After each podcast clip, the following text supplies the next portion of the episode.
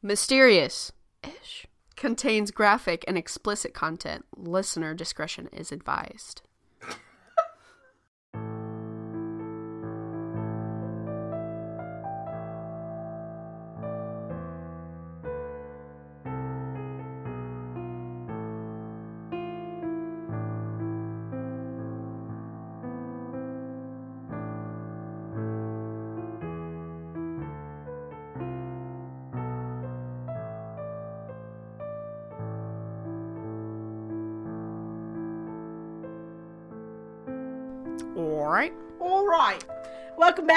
Back to Mysterious Ish. We just saw you guys like approximately five minutes ago, but it's okay. Hey yo. Hey. We're hey yo, wow, Hey, yo. stinky dog, you Come on. freaking traitor. I got you a lick mat for your birthday, and I gave you a bunch of peanut butter last night. You have to love me. You got a lick, Matt? She That's sure did. fucking cool. They're supposed to help with anxiety, but she's just a big ball of anxiety. Me too. I love that post that says gets dog to help with anxiety. Dog has anxiety. Yeah. That's literally me and Macy. like to a T. Okay, so we got a super I have a super long one for you today. So I'm gonna try to keep the banter to a minimum so that I don't keep Erica here for the rest of her life. And let's go. Okay, so uh, first of all, general trigger warning for like the whole season, but um, specific trigger warning in this episode for child murder, and also um, potential spoiler alert for season four of Stranger Things. Oh, so if you haven't seen season four, I will warn you before I spoil it. I told you about this. That one of the people in this case connects to a certain someone from Stranger Things four. Oh, yes, yes, Yeah, yes, yeah, yeah, yeah, yeah, yeah. So if you don't, I'll warn you. But if you don't, if you haven't watched season four of Stranger Things, first of all, what the fuck are you doing? Go watch it. Second of all, I'll warn you before I spoil. Okay, so today we are going to talk about the West Memphis Three. Uh, this case is titled this for a couple of reasons, um, which we'll get into. But I'm gonna warn you all right now. This case has me fucking livid. I will not be holding back. Um, I'm, I'm gonna scream, and I may or may not cry. So, sorry. Okay. Allow me to set the scene. It is May 5th, 1993, and we are in West Memphis, Arkansas. Something you should know about West Memphis, Arkansas it is located in what is known as the Bible Belt. Super religious community. So, super Christian community. Hmm. Not religious is too broad. They are very Christian. Okay. Christian. So, Bible Belt, West Memphis, Arkansas. Um, three eight year old boys went around for a bike ride. They were outside after school, just, you know, hanging out. Their names were Christopher Byers, Michael Moore, and Stevie Branch. Um, around 8 p.m., John Mark Byers, who was Christopher's stepfather, called the West Memphis Police Department to report his son missing. He stated that Christopher had last been seen around um, 5:30 working in his yard and within an hour and a half of the of of John Mark Byers' phone call, Dana Moore, who is um, Michael Moore's mom, and Pamela Hobbs, who is Stevie Branch's mom, reported their sons missing as well. Dana said that she saw Michael riding his bike with two friends around six o'clock. Um, Pamela Hobbs said that she hadn't seen her son Stevie since he left for school because she had just gotten home from work. So she was gone all afternoon um, at work. So a search party was launched to find the three little boys. Um, they searched a four acre woods near Interstate 40 called Robin Hood Hills, where children would sometimes play. Um, parents weren't super thrilled about their children playing in these woods. They weren't very uh, safe. They're kind of dangerous just because, you know, first of all, it's a woods. So animals, and also, like, who knows what's lurking in the woods, and it's right beside an interstate. So, um, nothing was discovered that night on May 5th. So the next morning, um, Chief Inspector Gary Gitchell, we do not like him, announced that he would be leading the search for the boys. That afternoon, an officer by the name of Steve Jones saw a black tennis shoe floating in the water of a ditch in the Robin Hood Hills. Fifteen minutes later, Sergeant Mike Allen of the West Memphis Police Department pulled a body from the water. Within an hour, two more bodies were found. All three boys were naked and hogtied with their own shoelaces. Yeah, this is going to get rough, but we'll get through it. Um, their right hands were tied to their right wrists, and same with their left side. Uh, their clothes were found in the creek, and some of it was twisted around sticks that were pushed into the mud. So someone had deliberately removed their clothes and shoved them into the mud at the bottom of this ditch. Uh, this gets a, a big ol' trigger warning for uh, mutilation. Um, if you don't want to hear it, uh, skip forward about 15 seconds, but I'm not going to dwell on it. I'm just going to say it and get it over with, but I'll give you a sec. So Christopher Byers was found with without his scrotum and his penis was skinned, but this was later found to be the result of an animal. Okay, so getting away from that really quickly. Um, it was initially thought that the boys had been raped, but it was later disputed. Police also believed that the boys had been killed at the location they had been found, instead as opposed to being killed somewhere else and and dumped at this location. Mm-hmm. Um, but this that that they had been killed there, that's argued by critics of the West Memphis Police Department. The autopsies revealed that Christopher died of multiple injuries, but that Stevie and Michael both died of multiple injuries and drowning. So it's likely that Christopher was dead before he went into the water, but the other two were not yet dead before they hit the water because there was water in their lungs, if that makes sense, and they Mm. showed other signs of drowning. Okay. Sorry. Real heavy.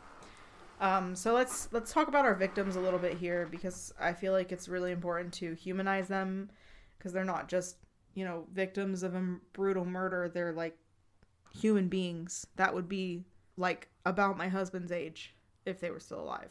So steve edward branch was the son of stephen and pamela branch. Um, his parents divorced when he was a baby and pamela was granted custody of stevie. She later remarried a man named terry hobbs. Stevie was an honor student and had a younger half sister named amanda Christopher Mark Byers was born to Melissa DeFur and Rick Ricky Murray. After his parents divorced when he was four, John Mark Byers married Melissa and adopted young Christopher. His mother said of him, he still believed in the Easter Bunny and Santa Claus. James Michael Moore was the son of Todd and Diana Moore. Uh, this fucked me up for some reason. Um, he was seen last seen wearing a blue Boy Scouts of America t-shirt and an orange and blue Boy Scout hat. He liked to wear his scout uniform even when he wasn't in a meeting. All three boys were in the Boy Scouts and had ranked wolf in the local Cub, Scout- Cub Scouts pack. The three of them were best friends. All right, now that I have uh, ripped your heart out and stomped on it, let's talk about the investigation that will surely help you understand why so many people are so critical of the West Memphis PD. So, soon after the boys' bodies were discovered, uh, rumors started to fly that the killings of these three young boys was the result of devil worshippers, Satanists. hmm Um, to make it, to make matters worse, uh, Chief Inspector Gary fucking Gitchell decided to tell the public and the media that they were investigating the possibility that the murders were connected with cult activity. Mm. So, right fucking away, they have a suspect. Like, literally right away. The bodies of the boys were discovered on May 6th, and on May 7th, they started interviewing their unfounded subject. Suspect, sorry. Enter 17-year-old Damien Echols. So let's learn let's learn a little bit about our pal Damien. Um, he was a troubled kid from an unfathomably poor family. Like they literally lived in a shed at one point, like a, sh- a literal shed. Um, I like I grew up poor, but I cannot imagine what this what this kid went through. Like I can't. Mhm. Um, his stepfather was also abusive to the point where he would force his stepchildren to pray by standing over them. Like, he would just stand over them and make them pray. Like, I'm just gonna pray for you to get the fuck away from me. Like, what do you mean? So he, uh, Damien moved around a ton, and he eventually dropped out of high school. So, uh, why did the police hone in on Damien? What was their evidence, you ask? Well, you see, our boy Damien, um, he was a self-proclaimed Wiccan. he had long hair, Uh, wore a trench coat, ooh. and listened to that devil worshiping music.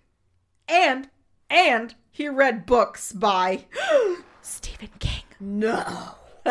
so obviously he's a fucking child murderer because duh. Who what duh. He listens to to Metallica and reads Stephen King. All right, so I'm gonna throw in another character here. Um, I'm sorry if this gets confusing. If you don't remember who someone is, just ask me Okay. because eh, there's a lot Mm. of people. I'm trying my best to okay. keep it straight. You're doing good. So now enter the scene, Mr. Jerry Driver. Just kidding. Fuck you, Jerry. Never mind. Jerry was a juvenile officer who had dealt with Damien before. In fact, I would go so far as to say that Mr. Driver was on the brink of being obsessed with Damien. From the minute he saw Damien, he had his number.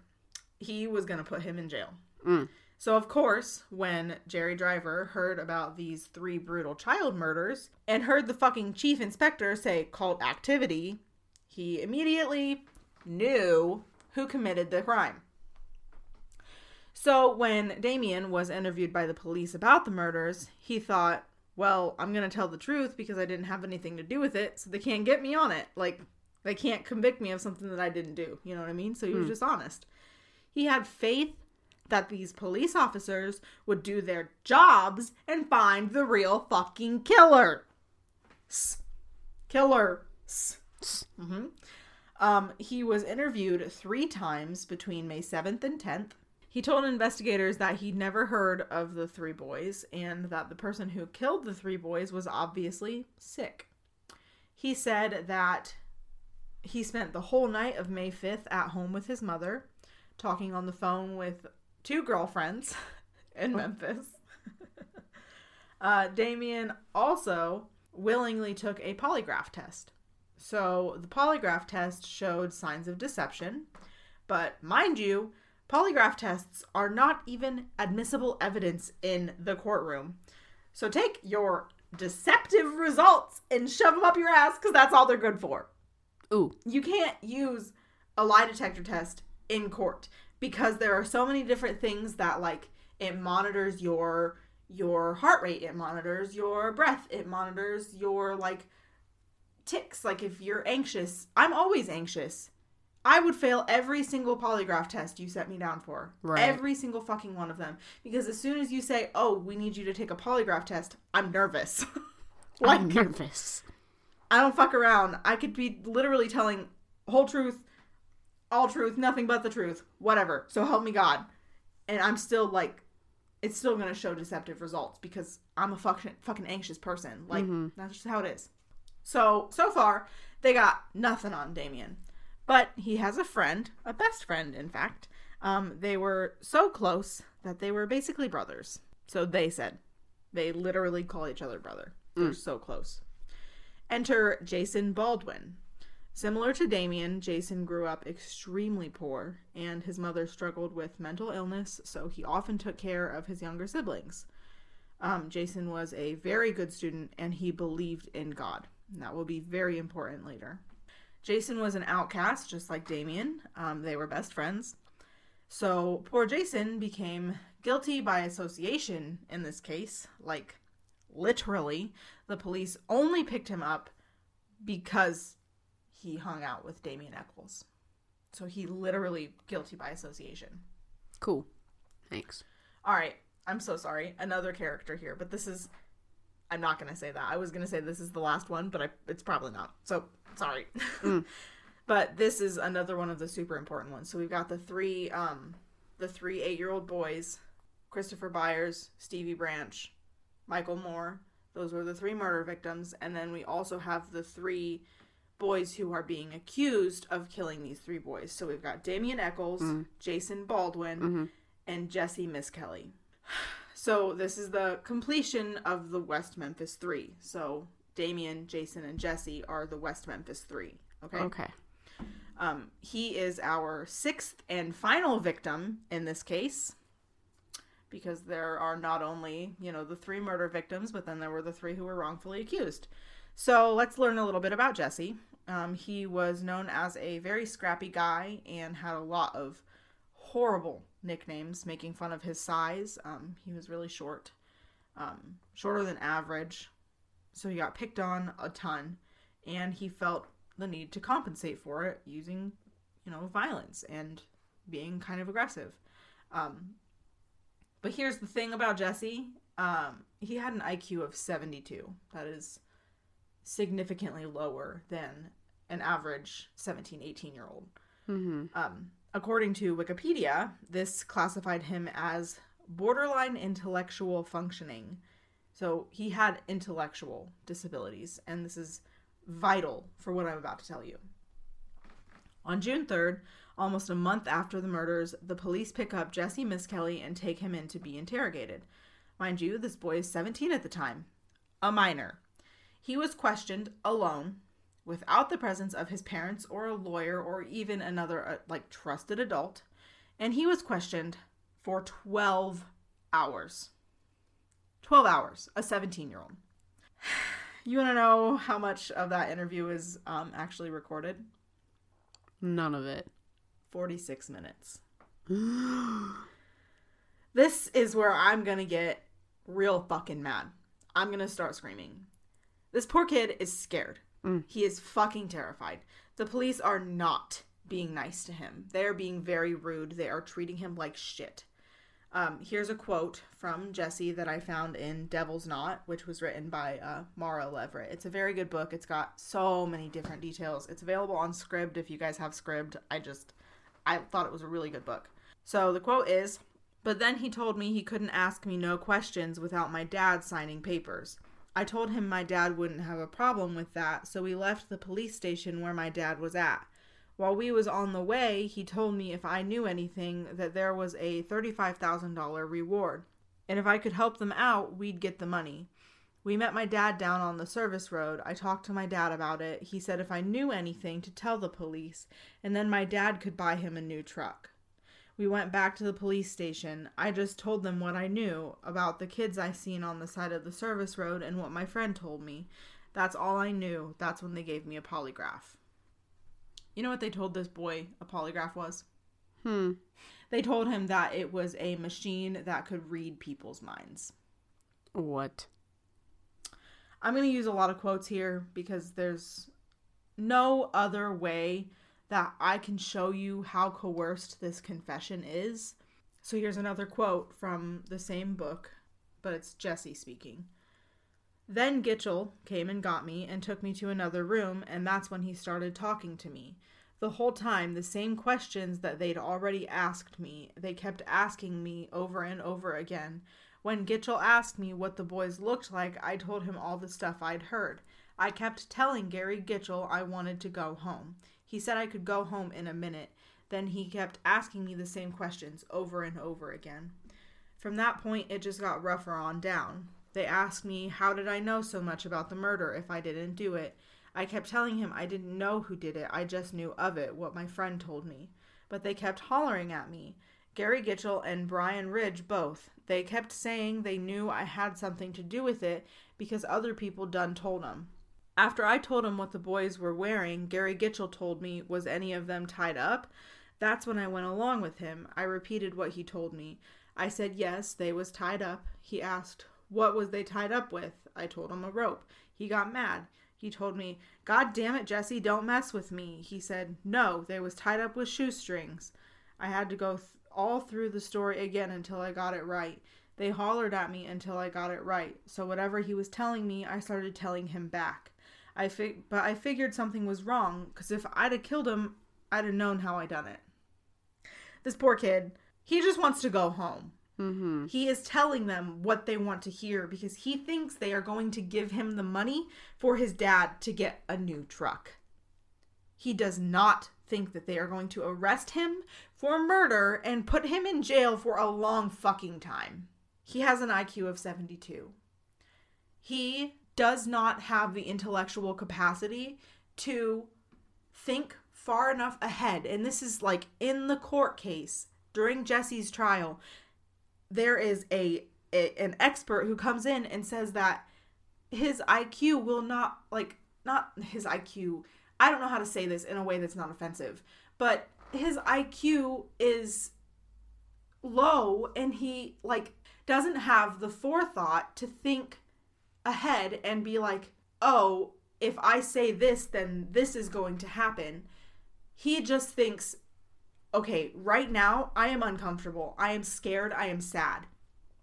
They are being mean to me. I need to tell them what they want to hear so that I can get out of this situation that I am in right now." Mm-hmm. He does not have the the the forethought to think, "Oh, hey, um, you know, if I say that if I make it seem like I killed these boys, I'm going to go to jail." No, he just thinks if I say that I killed these boys, they're going to let me go home right now. Right. He doesn't it's not I These cops were just horrible to poor Jesse. They showed him pictures of the three boys' dead bodies to scare him. They played a clip of another eight year old boy. Um, they played his voice. We'll get to it. I'll introduce that character later. Um, but this voice said, Nobody knows what happened but me. A disembodied eight year old fucking boy voice. They played that clip for him to scare him, showed him pictures, everything to scare him. They, the police, claimed that they didn't know of Jesse's intellectual disabilities. But then they continue to demean him throughout his interview. They asked him eight different times what time he was at the scene of the crime. And he and they told him that he was probably wrong and couldn't tell what time it was. So he was like, "Oh, you know, it was probably like noon or 1." And they were like, "Oh, well, did you have your watch?" And he goes, "No." And he go they were like, "Oh, okay, well then you're probably wrong." Because it did not happen that early in the day because the boys all six of the boys were at school that day. All six of them. Um at one point they asked Jesse if he knew what a penis was in reference to the mutilation of Christopher Byers. But um they definitely didn't know of his uh intellectual disability. No siree. Sure didn't know. No fucking clue. there are so many things wrong with this interview and this whole investigation, and I could just go on and on and on and on forever and ever about this. Um, but they got a confession out of Jesse. They got a confession. He told them that he, Damien, and Jason were all three involved in the murders of these three eight year old boys. He tells the investigators that Damien had one boy held down and that he was hitting him and, quote, screwing him. Uh, keep in mind that multiple forensic pathologists said that the boys were not sexually assaulted in any way. So that's just a lie. Um, that Jesse said just to get the cops off his back. And um, also that Jason had another boy held down beating him, and that Jason was the one who castrated Christopher Byers. Now, remember that I said earlier that it was later proven that Christopher Byers was not castrated by a knife or a man. He was castrated by animals, like snapping turtles, and because he was face down in that creek for God knows how long hours. Mm-hmm. Jesse also said that the third boy tried to run, so Jesse chased him down and brought him back. So now the investigators had all three boys. All three of them were now implicated in this murder by a false coerced confession. There were multiple times that Jesse tried to remove himself from the scene of this tale, the scene of this tale that the investigators were spinning. He said that he grabbed Michael Moore and brought him back to Damien and Jason, and then he took off. You know what the investigators said to that? Well, then you came back and. And they did this to him multiple times. He kept saying, Oh, yeah, I came back and, and I did blah, blah, blah. And then I took off and then I went home. And they were like, Oh, but, but then you came back and you did. And he just kept going with it because he's just doing. They didn't allow Jesse to tell the story. They fed him the lines that they needed him to say so that they could convict them these three boys. At one point, uh, Jesse said something about how he went home, and the investigator said, And how long after you got home did you get a phone call? A half hour? An hour? So he said, About an hour after I got home, I got a phone call. So what they're doing is they're using a psychology trick. They're using psychology to trick this kid into saying what they want him to say. Not to mention, all of the time, they don't have recorded and don't have notes over when they were coaching him and telling him the answers that they wanted to hear. Because 46 minutes of recording out of 12 hours of an interview. Mm-hmm. So, what happened the rest of the um, 10 hours and uh, 14 minutes? Mm-hmm. What were you doing for those, those 10 hours? Coaching him, telling him what you wanted to hear being rude to him, beating him down until he gives you what you want to fucking hear. Ah! I'm sorry. I could really go on and on forever about this case, but I'm gonna. I'm just gonna keep going. So, uh, uh Jesse Misskelley was never released after his questioning. Um, he was immediately placed in a cell after being told that his father would have to come and pick him up because he's a minor. Mm. But they interviewed him without a guardian, a parent, a lawyer, nothing. So uh, Jason and Damien were both arrested at Damien's house. Now, this is really sad. Uh, normally, Jason wouldn't have been at Damien's on a weeknight, um, as he was usually tasked with babysitting his younger brothers while his mom worked. Um, but he had just finished his final exams and subsequently the 10th grade. So his mom arranged for another babysitter so he could go out and celebrate with his friends. And then he got arrested. Cool. So around 10:30 p.m., dozens of police cars surround Damien's trailer and arrest Damien and Jason. They were charged with 3 counts of capital murder, and Jesse was charged with one count of first-degree murder because of the boy that he supposedly retrieved and brought back, Hmm. and two counts of second-degree murder for the other two boys because he was supposedly there.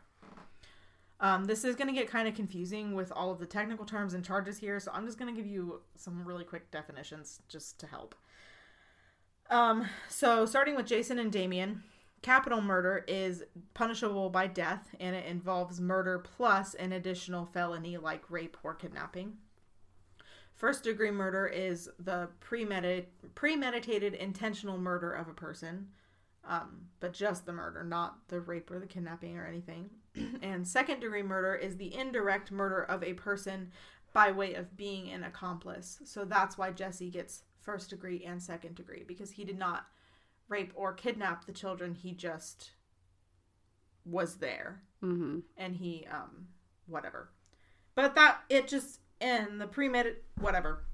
Whatever. It none of it makes sense. It's all such bullshit. I'm sorry. I'm just this makes me so angry. Woo. Okay, let's talk about the trials. So Jesse's trial was first, and he was um, represented by Dan Stidham. I'm sorry, more characters. I know. I'm sorry. Um, the prosecution, which is against uh, the side against Jesse, so the tr- side that's trying to um, put him in jail, convict him, was uh, headed up by John Fogleman, and the presiding judge was David Burnett. He is a bitch, and we do not like him. Okay. So, a quick rundown of Jesse's trial. The defense tried to prove that Jesse's confession was coerced, obviously, because it fucking was. And so they brought in an expert on false confessions and police coercion, and he testified that the recording of Jesse's interrogation was a quote, classic example of police coercion. But here's the thing bitch ass Burnett wouldn't allow this expert to say that he believed Jesse's confession was coerced. But just fucking wait until you hear what he would allow in Damien and Jason's trial because it gets fucking ridiculous. So, do you remember the disembodied eight year old's voice who said, Nobody Yes. knows what happened but me? Um, well, this eight year old boy, his name was Aaron Hutchinson. Uh, Hutcheson, sorry, not Hutchinson. Um, a little boy who Jesse would babysit from time to time. And his mom, Aaron's mom, Vicky Hutcheson, made some super bold claims in the trial about Damien and Jesse. Little Miss Vicky claimed that she went with Jesse and Damien to another town in Arkansas to a Wiccan meeting or an esbat. I'm going to read this quote from Devil's Knot because Mara Leveritt puts it best. So, quote, Hutcheson later reported to Bray that on the wi- on the night of Wednesday, May 19th, two weeks after the chil- the night the children disappeared, I can read, Damien picked her up at her house in a red Ford escort. escort. Beyond the description of the car, her details of the experience were thin. Jesse was in the car, she said. Damien drove them to a field north of Marion. They'd approached it by a dirt road and she'd heard water running in the distance. When she climbed out of the car, she saw about 10 young people with faces and arms painted black, taking off their clothes and touching each other. Offended, she asked Damien to take her home, and he agreed. Damien drove the car, leaving Jesse behind at the orgy. Here's the thing, though Damien couldn't drive. He didn't have a license. He didn't even know how to drive. He had never driven before. Nor did a Ford Escort, Escort, fuck me, nor did a Ford Escort exist in his family, let alone a red one. So this whole story is fabricated, and she later admits that. Like in 2002, I think she says, "Oh, by the way, that was all bullshit." Oh, okay. because the police had um threatened to to steal like to not to steal to take her her child away from her and have him put in foster care so she lied so after a whole lot of fucking around uh, the jury deliberated and reached a verdict jesse misskelley was convicted of one count of first degree murder and two counts of second degree murder he was sentenced to one life sentence for the first degree and two 20 year sentences for the other two counts. So basically, he got life plus 40 years.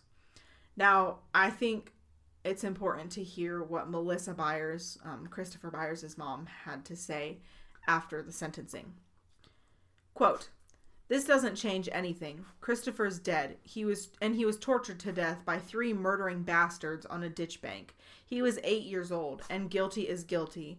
I and I hope the little sucker when he hits Cummins they get his ass right off the bat because he deserves to be tortured and punished for the rest of his life for murdering three eight year old children. Obviously, this is a mother grieving the loss of her baby. right. She is allowed to say whatever she wants about the people who took him from her. It's just so unfortunate that the police really had everyone believing that Damien, Jason, and Jesse were the ones who took Christopher from her because they weren't. It wasn't mm-hmm. them. If you're not convinced of this by the end of this episode, then I didn't do my job. So now moving on to Jason and Damien's trial. Um, remember that their trial was not separated. I actually don't think I said that. Whatever. Jesse had a separate trial, but Jason and Damien's were together. So anything said about one reflects on the other person as well. Now, Jesse was offered a shorter sentence if he were to testify against Jason and Damien, uh, and he was going to do it, but his stepmom told him before the trial that she was going to be in that courtroom and that she was going to know if he lied. So the night before Jason and Damien's trial began, Jesse said that he wouldn't testify against them, which was good news. That was mm. good. So basically, the only evidence that they had against Damien and Jason was a bunch of hearsay. They had Vicky Hutcheson's bullshit story. They had witnesses that said they saw Damien and his girlfriend Domini on the service road near the scene. Uh, this is bullshit because that places Domini at the scene of the crime instead of Jason. And um, she was never a suspect. But, but, but there are also a couple, there were also a couple of girls who claimed that they heard Damien admit to the murders at a softball game, saying that he killed the three boys and he was going to do two more. He was going to kill two more before he turned himself in. Now, here's the kicker. Another piece of hearsay evidence is a guy that was in jail with Jason named Michael Carson. He claims that Jason, um, trigger warning, he claims that Jason confessed to him that he, quote, sucked the blood from the penis and scrotum and put the balls in his mouth. Hmm apparently Jason said this to Michael Carson. But um let's talk about Michael Carson real quick. Mm. His little story was bullshit, obviously. Um Jason said that he had never seen, let alone spoken to Michael Carson in jail. Also, the information came from a counselor at the detention center. So the counselor wrote to Jason's lawyers and said, quote, we, as in the counselor and Michael Carson, were discussing the case in a meeting, and I told him what people were saying about the victims and about what was allegedly done to the bodies. This young man then went to the police and stated that you, Jason, had confessed these details to him while in detention together. So this story was all rumors, and they were being there were rumors that were being spread about the murders. Um, the counselor apologized for their mistake and said, "quote I was completely out of line and very stupid for engaging in conversation of that nature. I would give anything in the world if I could take back the comments that I made or change what happened." So basically, some counselor was just like sitting down with with Michael Carson and was like, "Oh yeah, just shooting the shit about this murder investigation," and he just slipped up and said something, and then Michael Carson was like, "Oh, if I say that, I bet I can get a shorter sentence," and so he took it and ran, and fucked Jason over. I mean, just ridiculous. Um, as far as uh, physical evidence goes, they had some fibers, um, one of which was found on Stevie Branch's shirt and belonged to Jason's mother. Uh, and the other fiber was found to have matched a shirt of Damien's. So, um, here's the thing about fiber evidence it's fake. They cannot conclusively say this specific fiber belongs to this specific shirt or piece of material. It's the same way with like hair. You can have a piece of hair now. This is this is pretty recent, like within the last 5 or 6 years. Now you can have a piece of hair and they can like look at it and then they can compare this random hair to your hair and say, yeah, that's about a 90% match, but it also matches, you know, um, 1,376 people on the planet. Like, so they cannot conclusively say this specific hair belongs to this specific person. So fiber evidence and hair evidence are bullshit at this point. But another piece of uh, physical evidence that they have on Jason and Damien is a knife that they claimed was used in the murders. Um, this knife was found at the bottom of a lake behind Jason's house. Uh, this knife was found supposedly on a hunch um, by fucking Fogleman. he uh, just had a hunch that would be in in that lake. So he just had a hunch that the murder weapon would be in that lake. Sorry, I said that really weird. Now, what I heard from Morbid podcast um, was that Jason's mom had told investigators about this knife um, that Jason had loved, and that she had thrown it in the lake one day about a year ago because Jason was misbehaving. So his his hunch, Fogleman's hunch, wasn't a hunch at all. He was literally told by Jason's mom, "Oh yeah, Jason had this knife that he really really liked, but one day he was being kind of an asshole teenager, you know. So I just took it and threw it in the lake to prove a point, to punish him, you know, whatever." So Right. whatever, bullshit. So the trial begins. Um, the prosecution's strategy is to prove that Damien is a Satanist and that the murders were satanic in nature. So Jason again is simply guilty by association. He there's not much for him besides the knife and the Michael Carson story. So they attack Damien's personality, of course, stating that he practiced Wicca, wore his hair long and dark, and wore a trench coat, constantly wore black, listened to Metallica and read Stephen King novels. They cited his 11 black t shirts. They also found a book called Never on a Broomstick, which is basically the history of witchcraft. So, here we go. One witness that the prosecution brings forth is named Dr. Dale Griffiths, a cult expert from Ohio. Hmm. Griffiths had all sorts of shit to say, including that the moon was full on the night of the murders, which is incorrect. After a real quick goog, the moon phase on May 5th, 1993 was waxing gibbous. So fuck you, Dr. Griffiths. He also stated that the number three is one of the most powerful numbers in uh, satanic belief because 666 and uh, the base root of six is three. Ah, whatever the fuck that means. So uh, it gets real fucking ridiculous in here, I promise. So Damien's attorney, uh, David Price, asked if Griffiths knew of the Holy Trinity, and uh, he refused to answer because 666 3 666 but Holy Trinity. So, no, 3 is in fact satanic, not holy, regardless of the Father, the Son, and the Holy Spirit.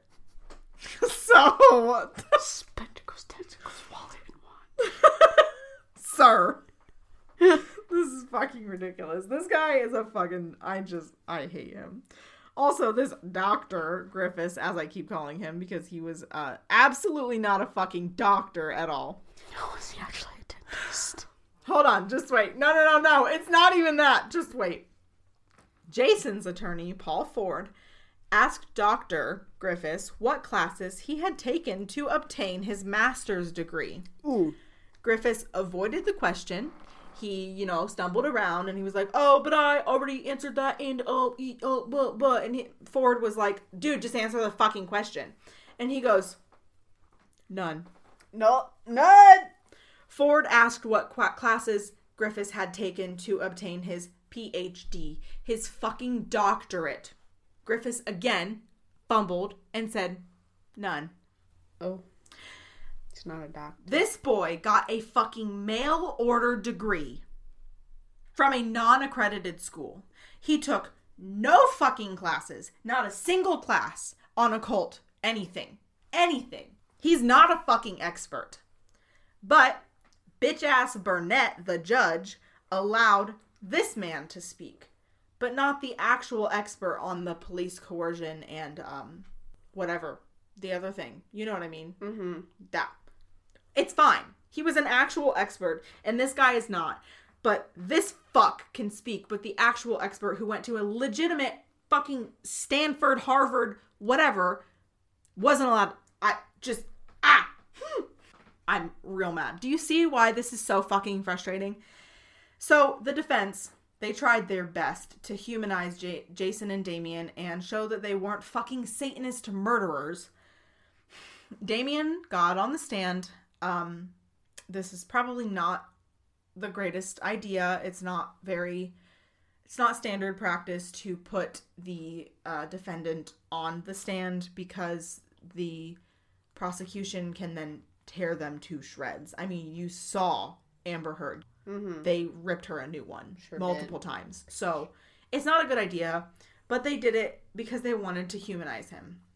So Damien read excerpts from his personal journal, um, one of which was, quote, Life is but a walking shadow. It is a tale told by an idiot, full of sound and fury signifying nothing.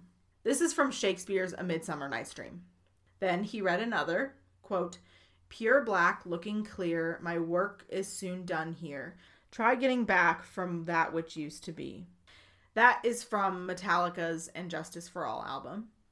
Damien said this album, this Metallica album, said, quote, talks about how warped the court systems are, stuff like that.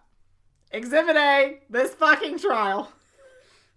he just funny when because this that that um the whole trial, all of them, both of them, were recorded like through this Paradise Lost documentary and released to the public. And so they showed that that specific clip in this documentary. And uh Damien says that album talks about how uh how warped the court systems are and stuff like that. And then the camera pans to Judge Burnett and he's like "Ugh." he just like fucking looks away. It was just funny. So I watched all three of the Paradise Lost documentaries because they had such good insight into the trials. They had really good interviews with the defendants, the victims' parents, the um, judge, the uh, Gary Gitchell, like so many good interviews, and it was it was just really good content. Um, the first movie filmed the entirety of both trials, like I said. And at the end of Jason and Damien's trials for closing arguments, the fucking prosecutor, John Fogleman, says some seriously stupid shit. Just, oh, uh, he said, quote, anything wrong with wearing black in and of itself? No. Anything wrong with the heavy metal stuff in and of itself? No.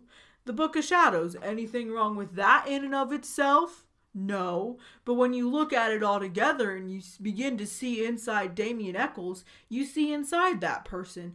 And you look inside there and there's not a soul in there. Unquote. Ugh.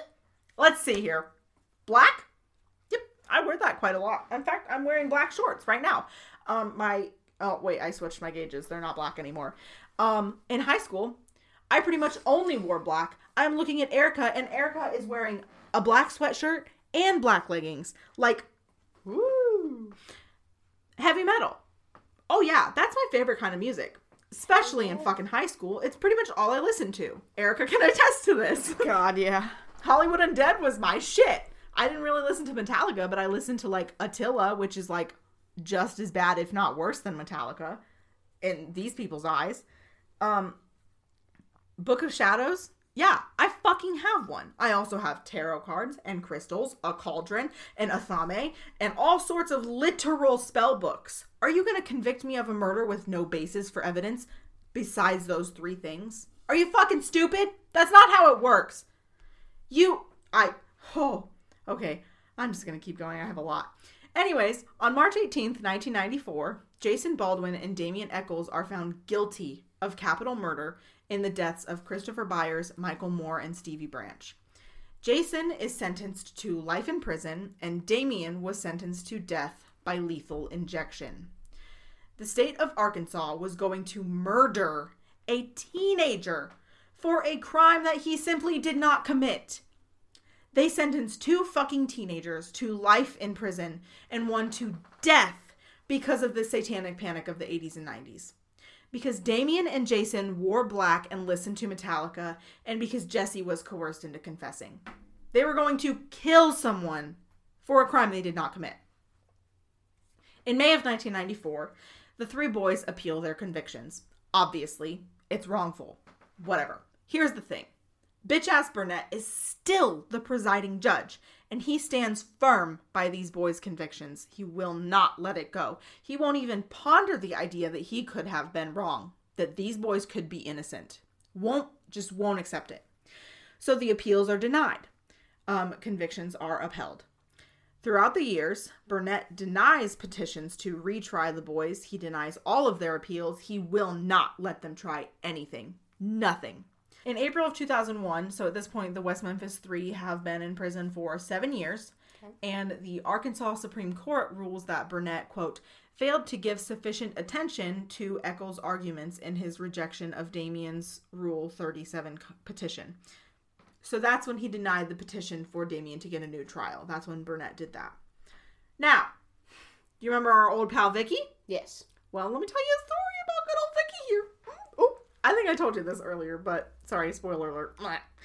Uh, October 2003, 10 years after the murders of the three eight year old boys, nine years after the West Memphis Three have been in prison, Vicky tells the Arkansas Times that everything she told the police was a fucking lie. She said that the police threatened to take away her child if she didn't cooperate in the investigation. So once again, we see them coercing and threatening people into playing along with their made up fucking story. I promise we're coming to the end of this. In 2007, DNA collected from the crime scene is tested. It's not a match to Echols, Baldwin, or Misskelley. None of them. Doesn't match any of their three three uh, suspects. There was a hair found in one of the ligatures that tied the boys up, so one of the the shoestrings that was tied around their wrists and their feet. Um, this hair was found to be not inconsistent with Terry Hobbs, who was Stevie Branch's stepfather. So basically they found like I said earlier, they can't they can't conclusively say this hair belongs to Terry Hobbs, but they can say this hair belongs to someone with hair similar to Terry Hobbs and also this many people on the planet. You know what I mean? Yeah. So, um, this is where I want to talk a little bit about Terry Hobbs. Um, he claims that he dropped, dro- dropped, dropped his wife Pam off at work at 5 p.m. and did not see any of the three boys that entire day. But there are three neighbors who say that they saw Terry interacting with the three boys, calling for Stevie and talking to all three of them. Hobbs also claims that he was with his friend named J- David Jacoby during the times that the boys were reported to be missing and during the times they were killed. David Jacoby denies this. So Hobbs doesn't have an alibi. No alibi. Now, I, I will not say that I believe that Terry Hobbs killed Christopher Byers, Michael Moore, and Stevie Branch because he sued uh, the Dixie Chicks for saying that. So I'm not saying that, but those are the facts. he also lost that defamation trial, so meh. um, so remember that DNA evidence that didn't match Damien, Jesse, Jesse, or Jason? Yeah. Well, um, Judge Burnett said that that wasn't conclusive enough evidence to justify a new trial. He is just doing everything in his power to keep these poor boys in prison. This DNA evidence is also what converted John Mark Byers to believe that Damien, Jason, and Jesse were in fact innocent. So, John Mark Byers was Christopher Byers' stepfather, and for years, like over a decade, John Mark Byers stood firm in his belief that Damien, Jesse, and Jason were in fact the people the the boys who killed his son and other two other 8-year-old boys. But once this evidence, this DNA evidence came out and proved these three boy, boys innocent, even John Mark Byers, who was the most staunch believer that they had done it, changed his fucking mind because you can't argue with DNA evidence. You can't. That's not how it works. That's why we have it. This uh, made him made John Mark Byers shift his hatred towards Her- Terry Hobbs. Um, Byers had been wholly outspoken against the three teenagers this entire time, so it was like super shocking when he switched sides. Um, he did apologize to Damien, Jesse, Jesse, and Jason, and began advocating to clear their names to have them released. In 2011, David Burnett, the judge, was elected to the Senate of Arkansas, which meant that a new judge would replace him in the case of the West Memphis Three. Thank God.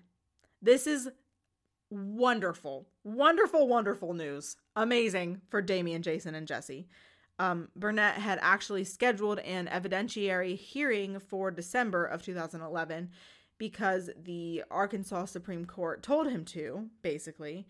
Uh, the Arkansas Supreme Court was like, they looked at all the evidence and were like, this guy's not doing his fucking job. You need to schedule this evidentiary hearing.